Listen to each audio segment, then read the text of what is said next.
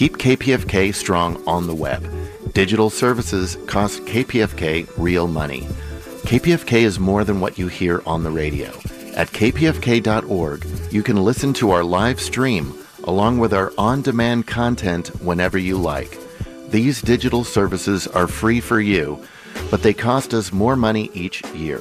For all of those times you've gone to kpfk.org, discovered new information, and shared it with others, please consider making a donation today. Just click the donate button at kpfk.org. Thank you.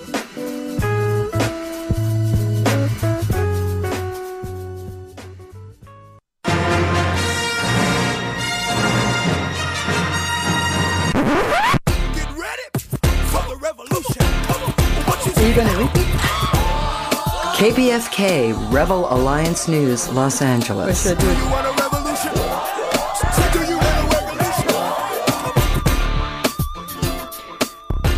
Today's headlines, thoughts about colorism, we're talking about the real Zelensky, the meaning of House committee report investigating January 6, the Ecuador against Chevron lawsuit, how the brand president of Levi's was forced to quit over wanting the schools to open during COVID, and an analysis of Latin American multipolar organizations.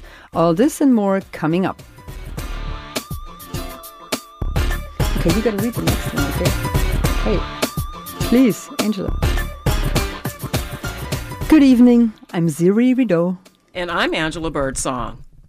Long Beach Mayor Rex Richardson has asked city officials to come up with an emergency declaration on homelessness. Following in the footsteps of LA Mayor Karen Bass, who was in attendance at Richardson's swearing in this week. The Los Angeles Times says, quote, a 2022 report on Long Beach's unhoused population, the seventh most populated city in California, has 3,296 people experiencing some level of homelessness. And that is a steep increase of 62% compared to the 2020 last time the city conducted a similar report. Seven Los Angeles Police Department officers have been recently arrested with charges of suspicion of drunk driving, and department officials are wagging their fingers at them. A department wide bulletin first reported by KNBC TV Channel 4 says that, quote, half of those arrested on suspension of driving under the influence had a blood alcohol level of more than twice the legal limit, and that several of the incidents resulted in crash injuries. The bulletin also states that the arrests are, quote, a substantial and sudden increase and represent an alarming trend as the end of the year celebrations commence. Last week, we reported a decrease in the number of hate crimes attacks on LA's Asian and American Pacific Islander communities, but that may have been incorrect. According to the Asian Journal, a recent article states major metropolitan areas do not submit data to FBI, causing a severe document undercount of hate crimes. The article states, quote, several major law enforcement regions, including Los Angeles County, New York, Miami, and Chicago, did not submit data for the FBI's 2021 uniform crime reports, which likely led to a dramatic undercount of hate crimes. The article goes on to state that, quote, law enforcement agencies are currently not mandated to report data for UCR reports. Reporting is voluntary. Data for the 2021 released report on December 12th was derived from 11,883 law enforcement agencies, 6,929 agencies, almost one third did not provide data. Fighting for his life, Deacon Steve Strode of Pleasant Green Missionary Baptist Church found on the ground behind his car badly beaten after a senseless, brutal attack near the Dan Ryan Expressway in Chicago, Illinois. Strode's loved ones are demanding, begging, praying for answers, saying for the attackers to turn themselves in, for any witnesses to speak up, and for the police to step up their investigation. Strode's wife, Monique Strode, cries out, quote, I just want everyone to continue to pray.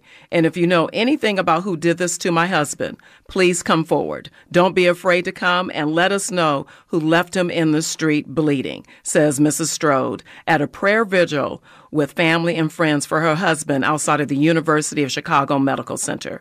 Deacon Steve Strode, driving home from work, is rear ended, pulls over, and is attacked by those who hit his car, according to the family. The Chicago police finds him viciously beaten and unable to speak. At the time of this report, Strode is still in ICU in a coma and no arrests have been made, states attorney Daniel Carr, a friend of Strode's wife, Monique.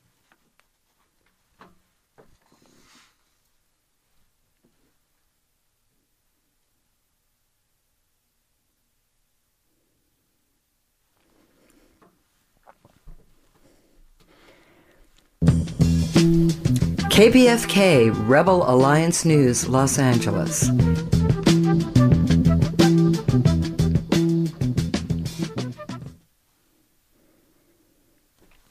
My name is Mariah Perkins, and I am 17 years old. I have experienced colorism many times in my life. I grew up in a house where my step sibling was treated better because of her skin tone. This made me dislike myself at times and even wish that I was lighter or born to at least one white parent. While in middle school, people were very concerned about skin tones for some reason. Some students would even express their dislike towards darker women and how they only wanted to date or be intimate with women with lighter skin. A while back, I was speaking to someone who claimed that they don't even like black women. They continued to express their distaste for women who had darker skin.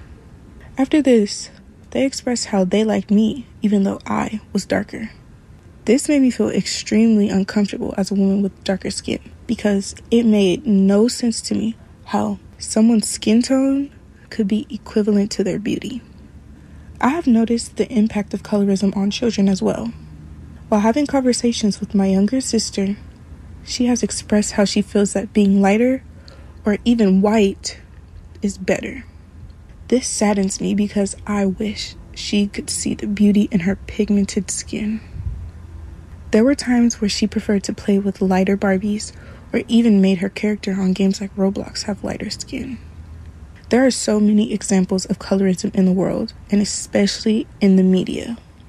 We live in a society where girls with darker skin are underrepresented or not represented at all. Actresses such as Zendaya, Zoe Kravitz, and Amandla Stenberg are often used. When the truth is they do not represent black women as a whole because black women come in all different colors, shapes, and sizes. According to colorismhealing.com, dark skinned girls who internalize colorism may express it with statements like, I'm so ugly, I wish I was pretty like that, I don't like my nose. I wish I had good hair. I wish I was light skinned. I'd be cute if I wasn't so dark. Or I'm too dark to wear loud colors. We should stop thinking like this because your skin tone does not determine your beauty. I would like to close off by saying, even though I have had all of these experiences and witnessed these things, I would not change my skin tone for all the money in the world. I wish other people would feel the same way too, because all skin is good skin. I'm Mariah Perkins with the Women's Leadership Project, reporting for KPFK Rebel Alliance News.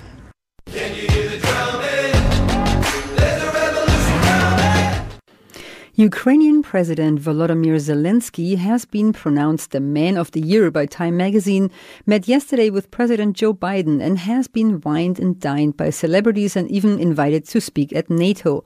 Yet little is known about the former TV actor who portrayed the Ukrainian president in a comedy show called Servant of the People.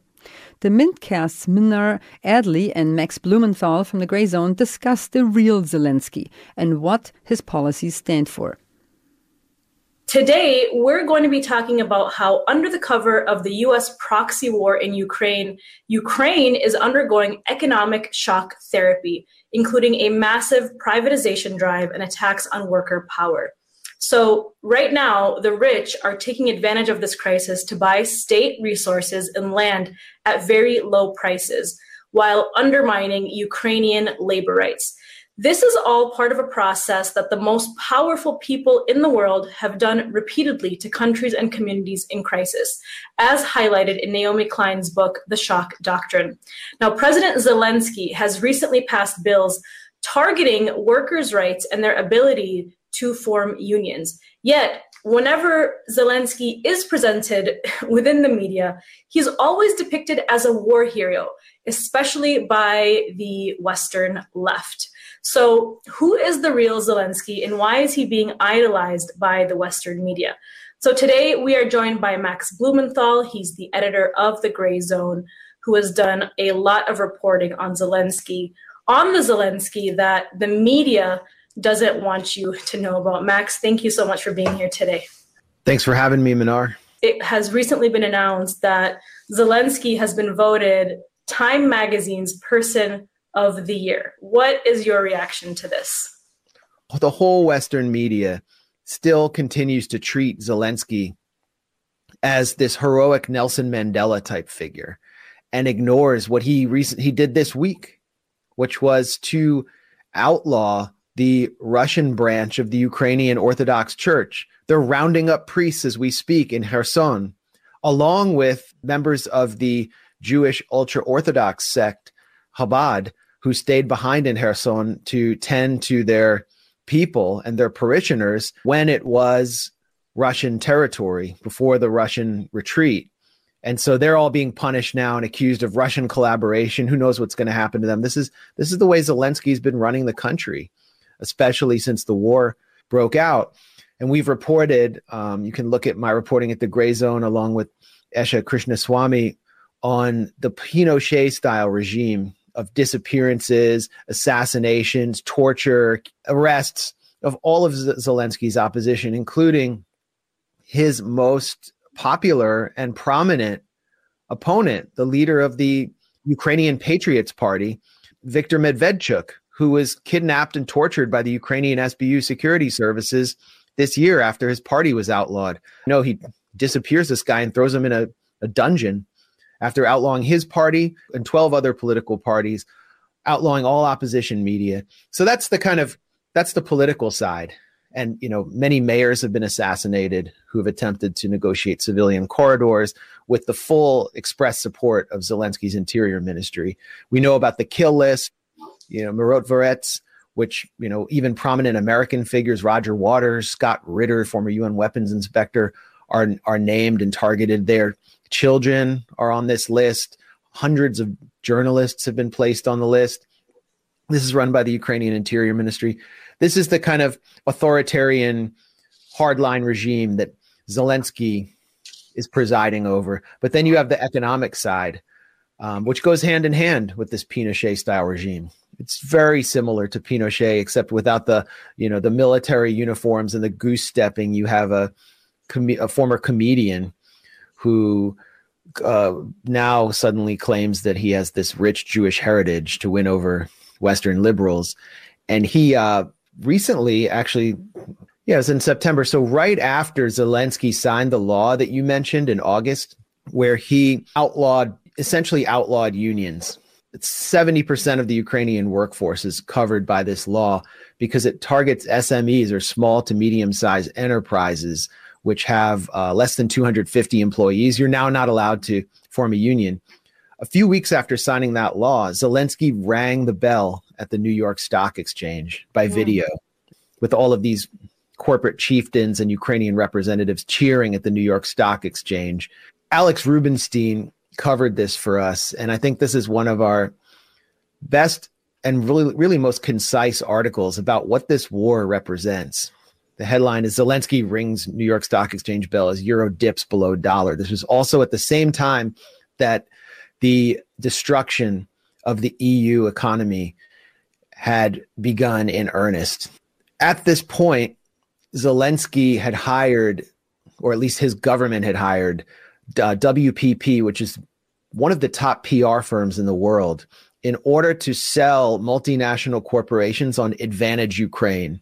Advantage Ukraine offers the best investment opportunity since World War II, according to Zelensky, to invest in Ukraine's economy. And which companies are they offering as investment targets?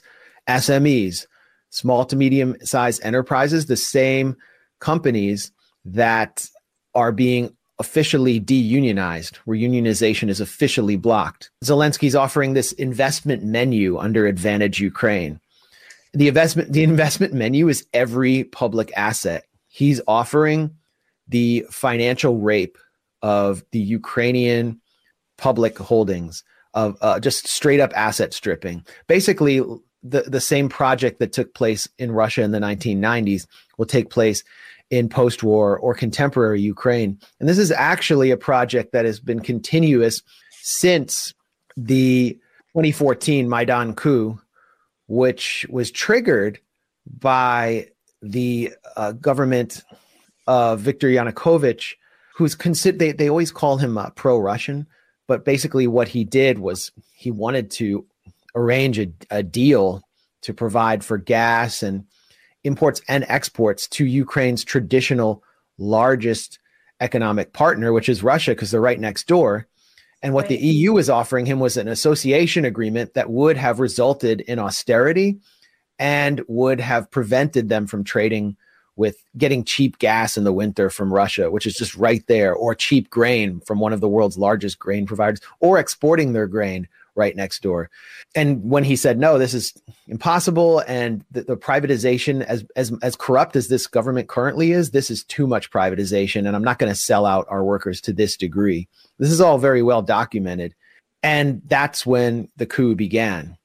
So since 2014, the Ukrainian government under Petro Poroshenko, who wasn't even, I mean, he, he's essentially the leader of a military junta. Under Poroshenko, the government ended their restriction on GMOs. And this was done under intense lobbying from Monsanto and Dow. And then they began selling off their farmland to these company, these multinational corporations. The asset stripping began right away after 2014. I mean, so this is a long-standing project, and it's being carried out now under cover of war, along with all this political repression. And Western liberals are happy to forgive it all because their brains have been were completely hacked by RussiaGate, and everything is forgiven that Zelensky and Ukraine does just to stick it to Putin.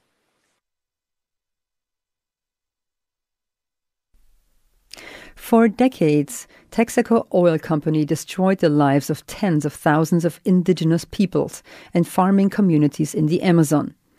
Human rights attorney Stephen Donziger led the legal team that represented the indigenous population in Ecuador against Chevron, the huge oil company that bought Texaco. Stephen Starr of Extinction Rebellion has the story. The revolution will not be televised. The revolution will not be televised. We could start with you giving us just a, a, a brief overview of how you found yourself in the environmental movement as a human rights attorney. How did that begin? Stephen Donziger on KPFK. Thank you, Steve, for having me. I'm really happy to be here. Well, I graduated from law school a long time ago, probably before many of your listeners were um, born in 19 way back in 1993. And I wanted to use my law degree to help better society. Um, and I sort of fell into this case down in Ecuador uh, because a classmate of mine in law school was from Ecuador and told me about this and this massive pollution problem in the Amazon of that country. I'd never been there. But just after law school, um, he and I and some other lawyers and scientists organized a, a trip to go down there and investigate. And we found, you know, just the apocalyptic pollution um, in the Amazon uh, you know, pools of of oil on the ground in this, you know, what formerly pristine ecosystem, pits, hundreds of toxic waste pits gouged out of the floor of the jungle by Texaco. Texaco was the operator of this the oil fields in this area, um, and it was it was horrid.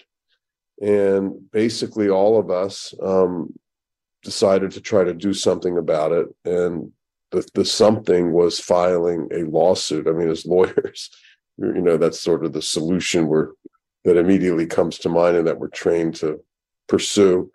And we filed a lawsuit against Texaco in New York federal court in 1993, um, you know, alleging massive environmental contamination, uh, violations of, of international law, um, and sought, you know, compensation to the local communities, which include, by the way, five indigenous peoples as well as dozens of farmer communities, um, uh, for the harm caused. And this harm took place from approximately the mid 1960s to the early 1990s when Texaco fled Ecuador um, after having taken out literally billions and billions of dollars of profit and left behind what is probably the world's worst oil contamination. This was done deliberately as part of an engineering design. It was not an accidental oil spill. I want to be very clear about that.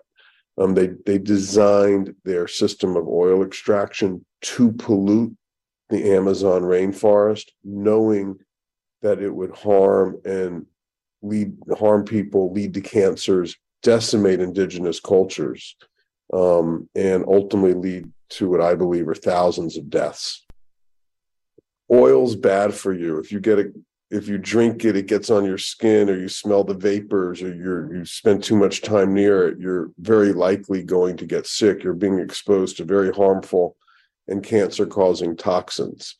So dumping oil um, in an area where people live is, to me, you know, the equivalent of some form of, of homicide. I mean, you know, I'm not saying that Texaco intended to kill people, but they knew by engaging in these reckless acts um, that people would likely die, and that's exactly what's happened.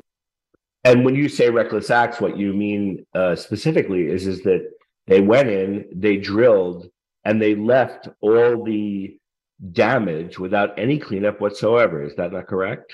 That's correct. I mean, they claim they did a cleanup. What what happened was so after we filed our lawsuit in 1993 seeking reparations for this harm, they suddenly, you know, decided to do a cleanup and or what they called a cleanup. I mean, they basically spent a paltry amount of money, um, you know, maybe maybe a penny on the dollar in terms of what actually was needed. They spent forty million dollars to cover up some of these hundreds of toxic waste pits um, with dirt without cleaning them out.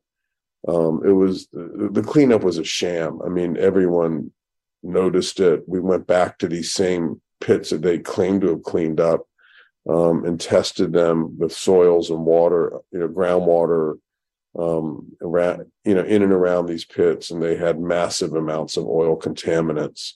Um, this was years later when we actually had a trial down in Ecuador. So the cleanup was a total sham, but they tried to use it. This is a classic oil industry tactic. You know, they felt a little heat from the lawsuit, so they tried to sort of act like they were cleaning it up um, as a way to, you know, try to get the case dismissed. It didn't work, but of course that's not the point. You know, they never just big picture point here. They never actually try to win these cases they try to just not lose them because as long as we don't win them, you know, they they're in the power position and the default position is they can continue to pollute and continue to do what they're doing. So, you know, it's just another their so-called sham cleanup. I mean, their their sham cleanup that they call cleanup um, was really just another way to try to muck up the issues, confuse the issues, and delay the court proceeding.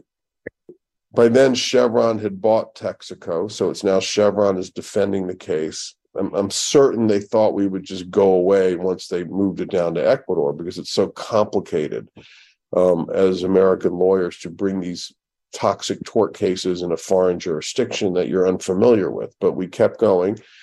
Um, and we ended up winning in 2011 a historic judgment um, based on you know voluminous evidence that we had submitted, including thousands of chemical samples of you know the pollution at these various sites that they had drilled at excuse me over many years as well as testimony from people who had been harmed um, and the court the trial court imposed a roughly a 19 billion dollar judgment on chevron you know at the time it came down uh, people like, wow, that's such a big number. Well, you know, I'm going to argue it really isn't because by comparison, if people remember what BP did in the Gulf of Mexico in 2010 with the Deepwater Horizon spill, BP over the years has ended up paying close to $70 billion in compensation to those that harmed and fines for the completely reckless, albeit accidental. Remember, what Chevron did in Ecuador was deliberate and by design um, for what they, you know, for this massive oil spill in the Gulf of Mexico. So the the 19 billion, um, yes, it's a it's a number that hurts uh, them, hurts Chevron to some degree, causes pain, but it's not anything they can't handle. It's actually, I think, a relatively modest number given the magnitude of the harm they caused down in Ecuador and the amount of years it's been going on.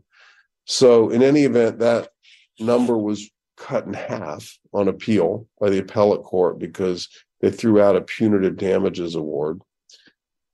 Um, and it's historic because it, uh, you know it doesn't appear to me that in any other case in the world involving indigenous peoples has there ever been an environmental judgment of this magnitude? And we all know that so much of the environmental damage from the fossil fuel industry takes place on indigenous territory. So this is a very important event. I would argue it is um, somewhat of a paradigmatic shift in what can act, what is possible um, for indigenous peoples harmed by the fossil fuel industry to accomplish in court. And I would also say that it is intimately connected to the health of the planet and the survival of, of our world, of life. Um, in that, if you know, if there are mechanisms to actually hold the major polluters accountable, the calculus of how they go about their business shifts very much in favor of vulnerable communities, frontline earth defenders, that is, indigenous peoples, and, and just the health of the planet. So I think this is a very important event. I think it's momentous. It's not over because um, we still haven't collected, um, but it the, the judgment exists. It happened. There was a trial. The evidence was put forth. The world knows Music about it. Millions of people know about this it's very significant, but the work is not done. We need to finish the job. KPFK Rebel Alliance News, Los Angeles.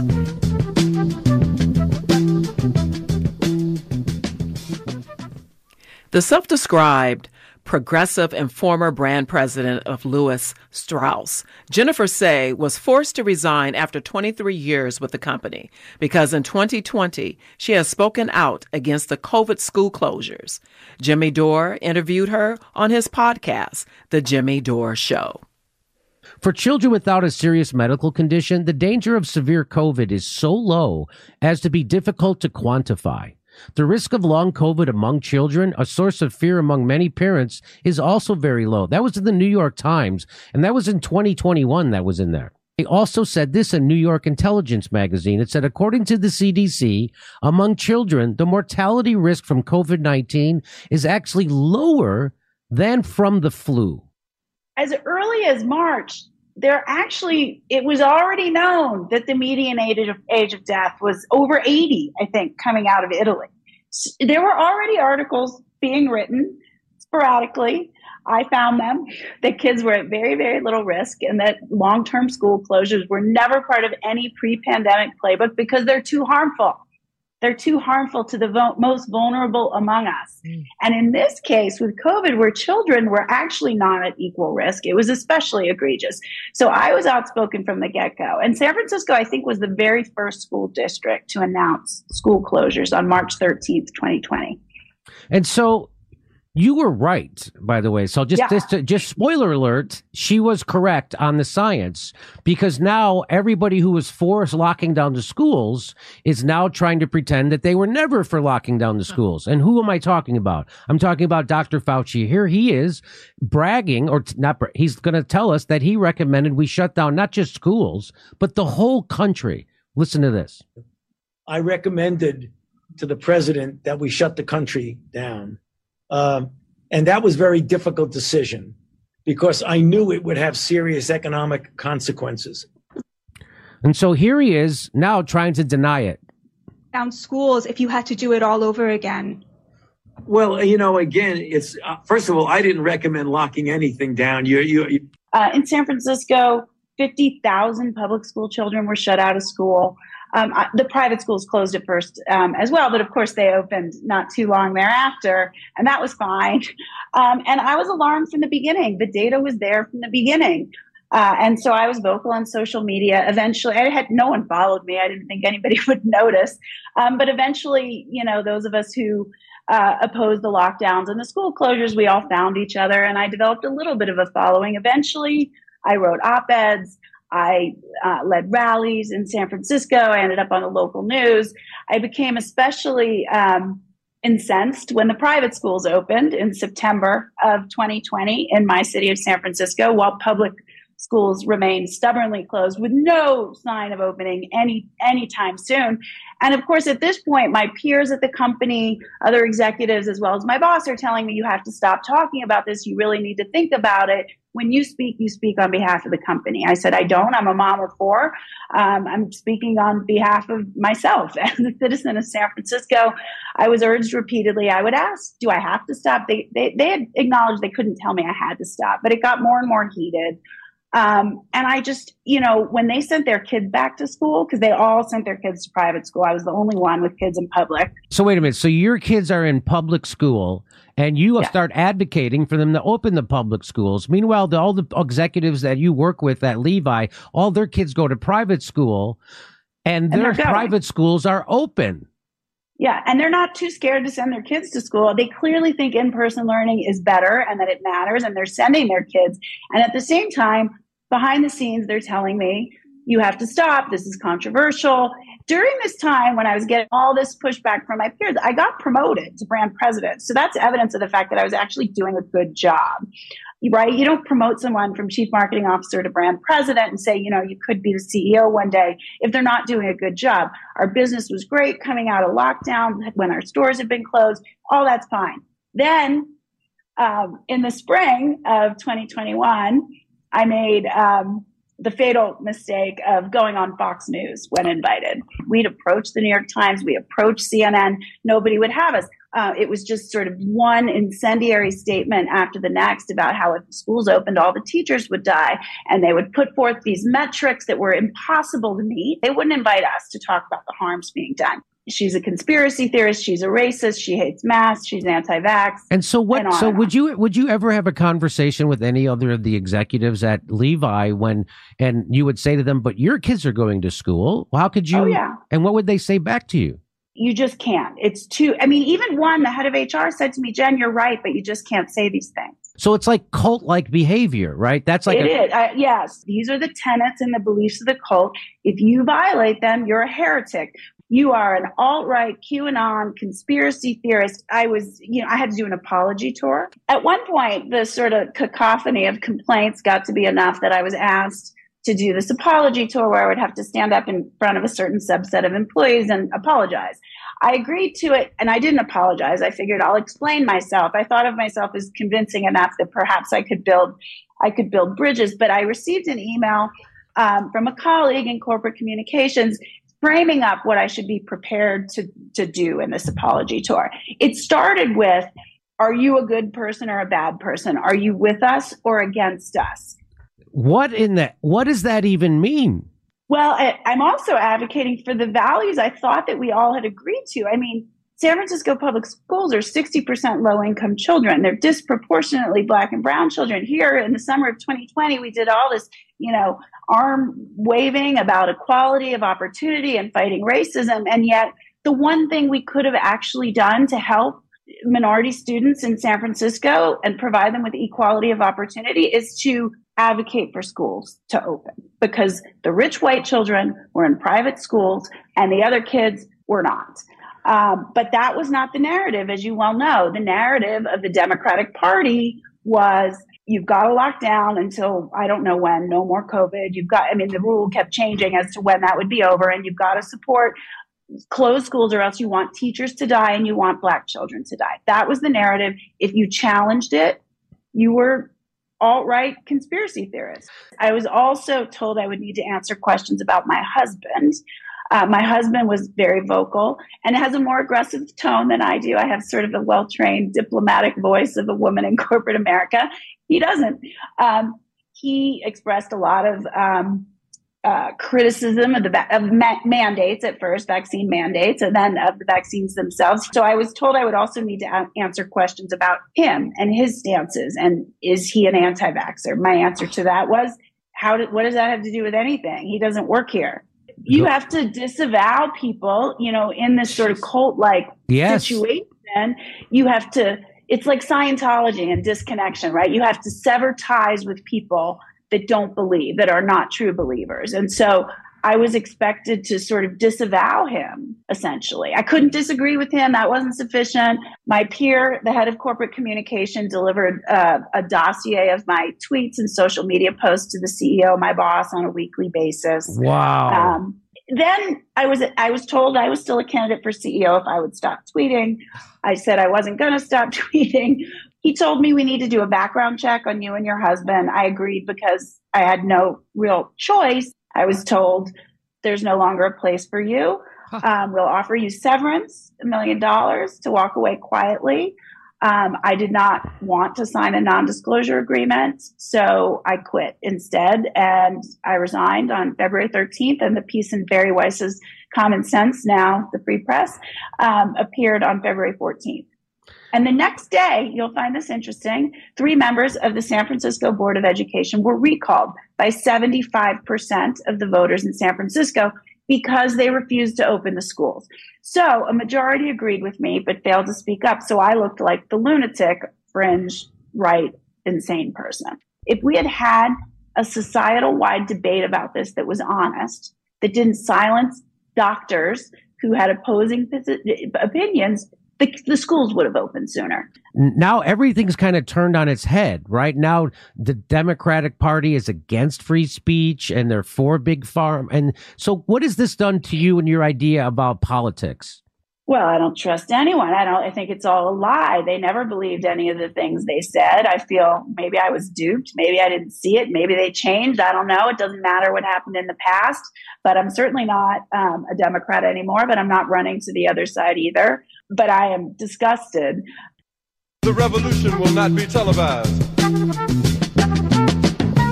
The revolution will not be televised.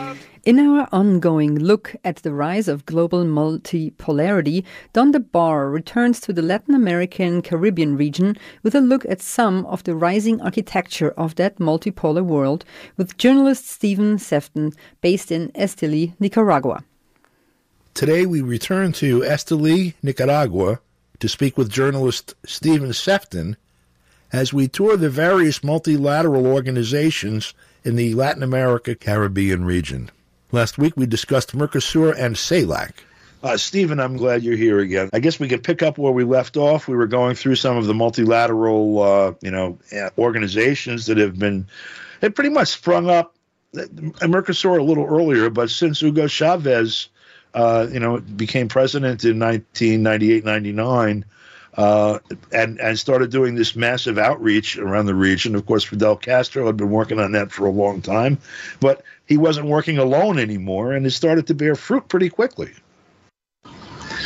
Yeah, and la- last time, the last time we were able to discuss this uh, general issue, we were we managed to talk about um, Mercosur and uh, CELAC, the Community of Latin American and Caribbean States, and the.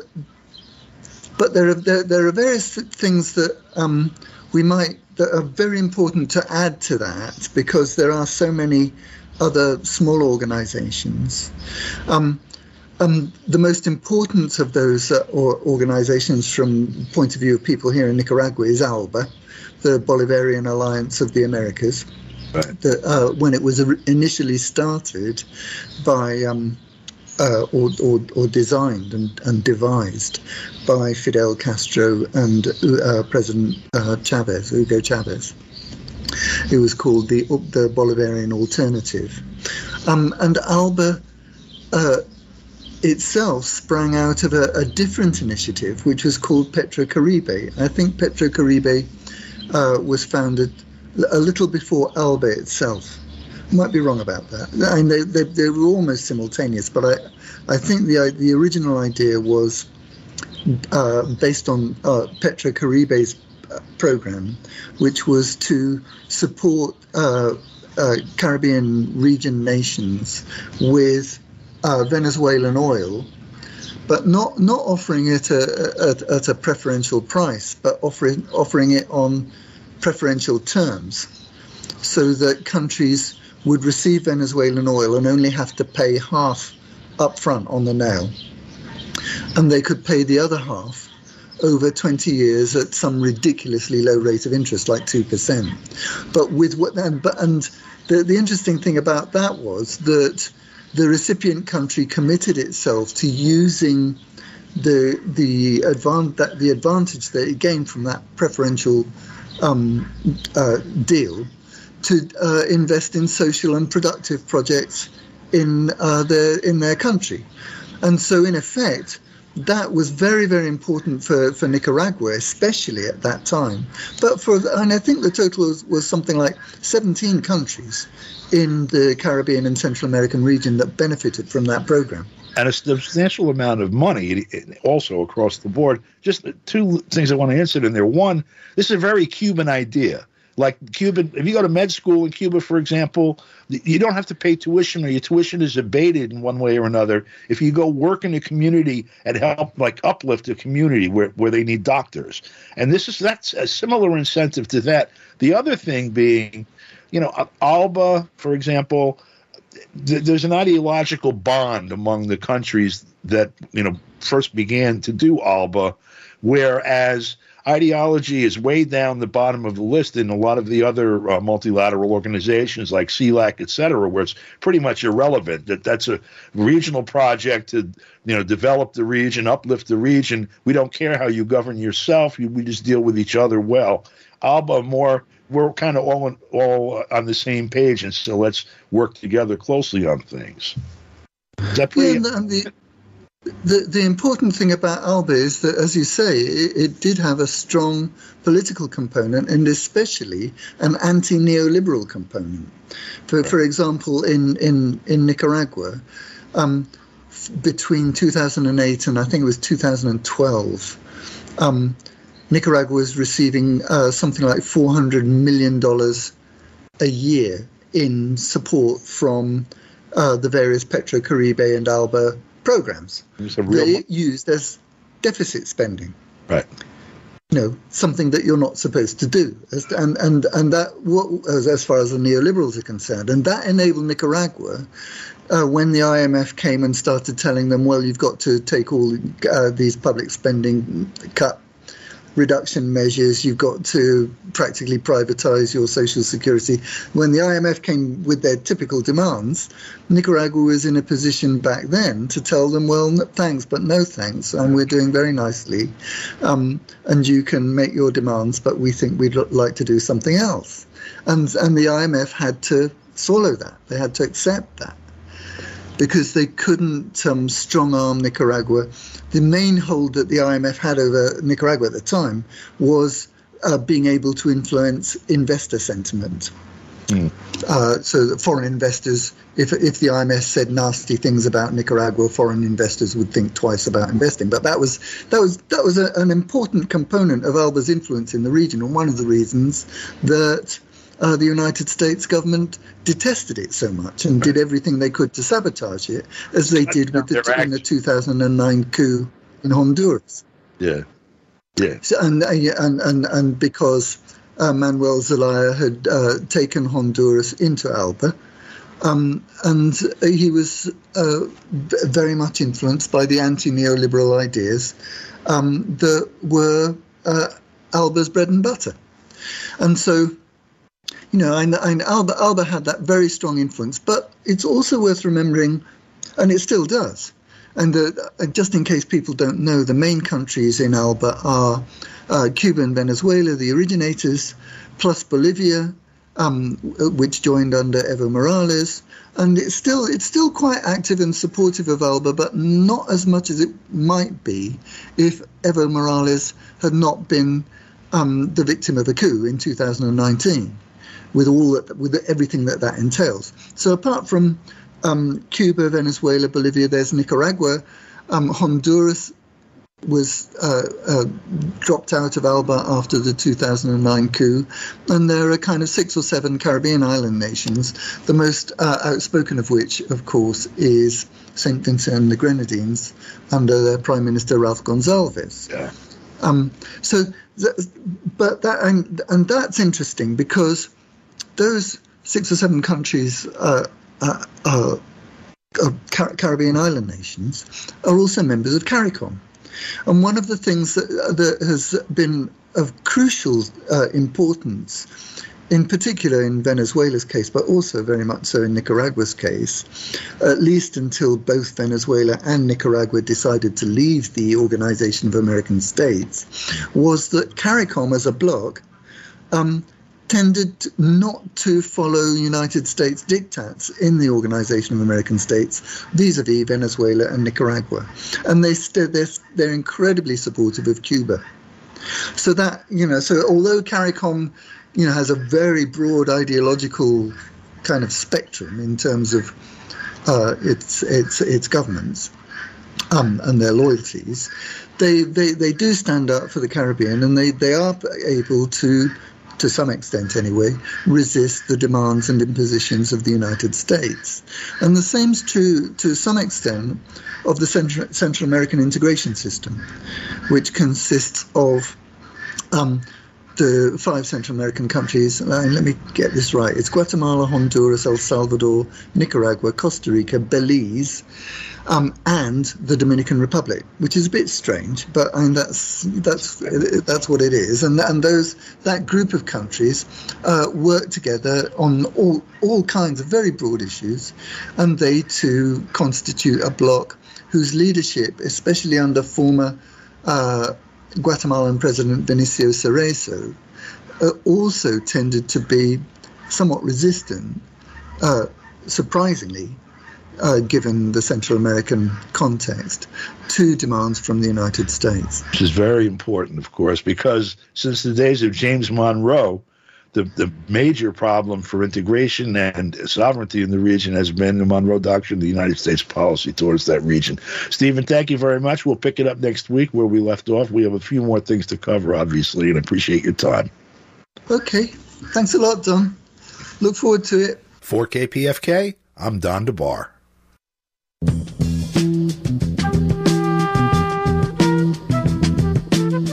For KPFK, Rebel Alliance News, here are today's international highlights with a special focus on non NATO media.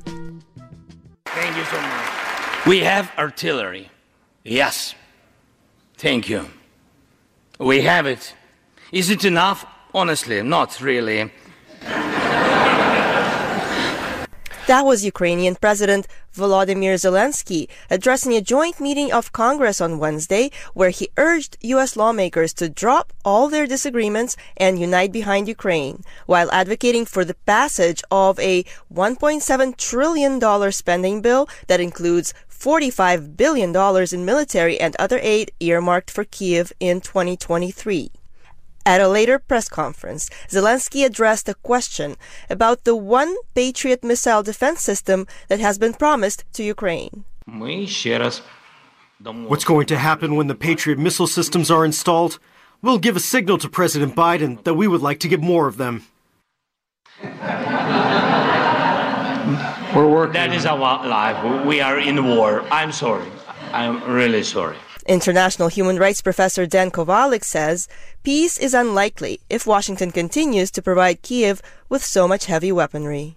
It makes me very skeptical about how serious either Biden or Zelensky are at this point about truly negotiating a peace. I don't think, generally speaking, weapons contribute to peace. I do think this is an escalation.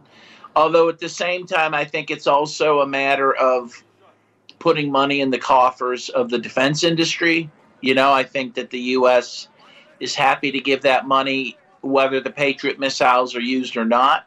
It would take a lot of training. That there's a U.S. criminal institution, I'm forgetting which one, but that they are now sounding the, the alarm bells that they expect these weapons to end up in the hands of criminal elements. So this is a real problem. It's a problem that I think the Biden administration has no interest in handling. And how do we know this? We know this because the Democrats voted down in a House committee a, a Republican proposal to audit the weapons that have already been sent to Ukraine. So we know that the U.S. has no interest in being held accountable on any of this. The U.S. government spending bill that earmarked around $45 billion to Ukraine and its NATO allies does emphasize that none of the weaponry should go to the Nazi Azov battalion. None of the funds made available by this act may be used to provide arms, training, or other assistance to the Azov battalion. Political analyst Alexander McKay, in comments to RT, said that the proviso not to arm the Azov battalion is actually an attempt to rationalize the enormous amount of money and weaponry being sent to Ukraine. This is an exercise in trying to retain some plausible deniability. Oh, some weapons got into the hands of uh, some Nazi um, aligned units. So we didn't know that. We didn't. We didn't want that to happen. But it's the entire Ukrainian state that's organized around these principles now. So whatever they put in the bill, it's just um, it's political box ticking, nothing more. So this is a matter of what Hillary Clinton used to call a public position and a private position. In the public position, the American government deplores Nazism and all of its evil crimes. In the private position, they'll welcome and collaborate with Nazis anytime they need a job doing against Russia or against China or against anybody else who is an official designated enemy of the US government. They will work with any mod, anybody, no matter how despicable, no matter what uh, kind of a blood soaked past they've got. They will work with them if it helps achieve their, i.e., the US government's objectives. The Taliban has ordered a nationwide ban on university education for Afghan women. Press TV has the details. The Taliban officials on Tuesday ordered a nationwide ban on university education for Afghan women. Earlier, a letter made public by the spokesman for the Ministry of Higher Education, Ziaullah Hashimi, outlining that the measure would take effect immediately in private and public universities. Today, the Taliban forces barred women from entering Kabul University. Outraged female students told Press TV about their anguish. This piece of news was really disappointing. Last night, when I was told that the Taliban have ordered girls to be excluded from universities, I couldn't eat or sleep. After so many efforts and attending several classes in hope of making a bright future, they at once ruined everything. This order is very painful and unacceptable. It has to be reversed. This was very shocking. Nowadays, we've been sitting our final test. Today, despite knowing that they won't let us in, I rushed to the university. This is very difficult for an Afghan girl to comprehend the weight of being barred from getting education. So far, I've been worrying for my sisters who are banned from schools, and from now on, I should be concerned about my future too. Afghan experts warn that the new order will have a devastating impact on the future of women as well as the entire Afghan nation. They urge the Taliban authorities to stop rolling back Afghan women's rights. In addition to oppositions from inside Afghanistan, the United Nations and several countries have condemned the order. They have signaled that the Taliban administration won't get recognition until they equally observe the human rights of all Afghans. After taking power, the Taliban promised a softer role and upholding women's rights. But today, many here say that the Taliban have been failing to abide by their promises.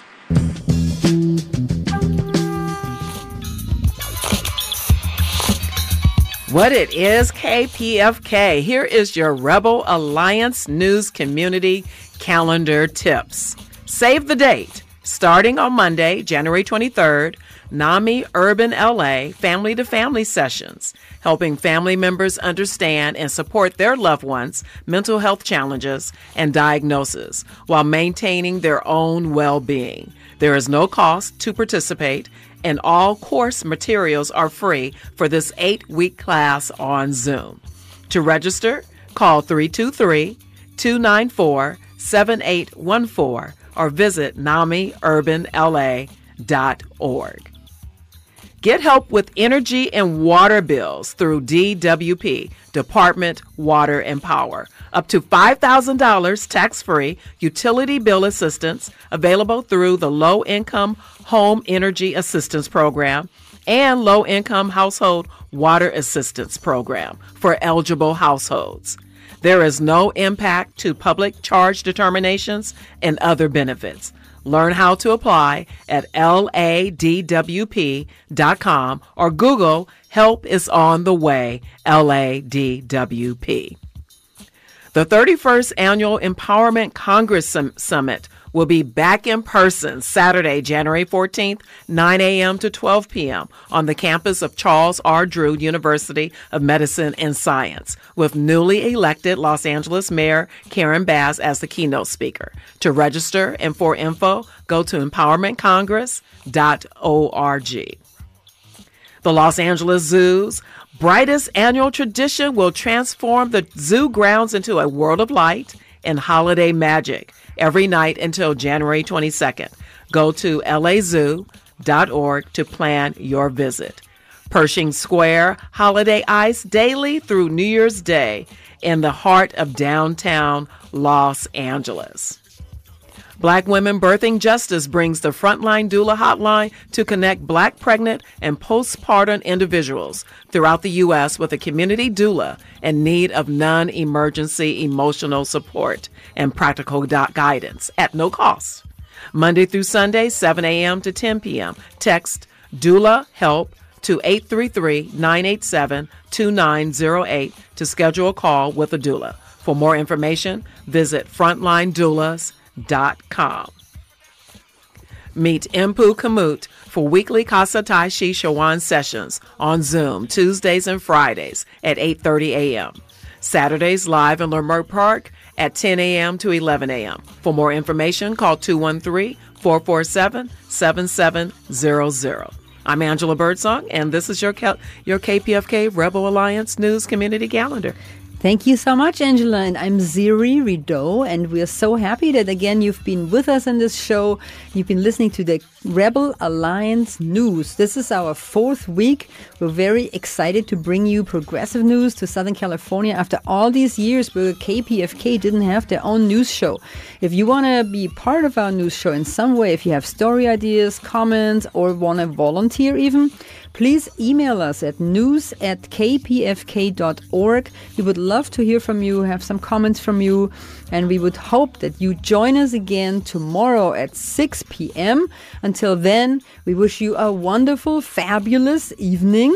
Stay beautiful as you are and take good care of yourself. Thank you. Now we want to give thanks to Wendell Handy, our engineer, and Tandis. I'm sorry, I'm messing up the name. You gotta say it um, Tandy and Paulina Vasiliev and Don DeBar and Dan Newman, who all provided some work on this. Thanks so much. Have a great evening.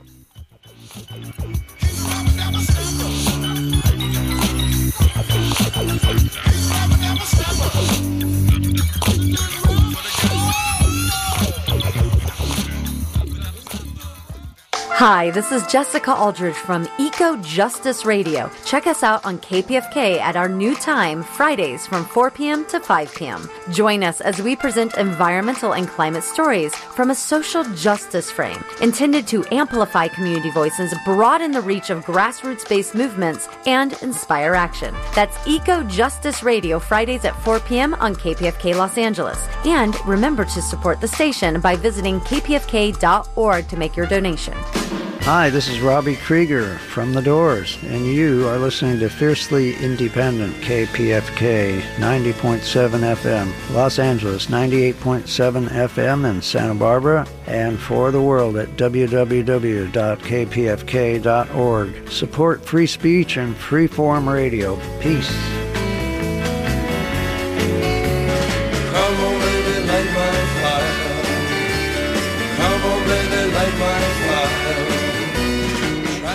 This is KPFK 90.7 FM. Yeah. Yeah, yeah, yeah, yeah. All right. This is Stanley Clarke. Free Speech Radio can't survive without your generous support. Become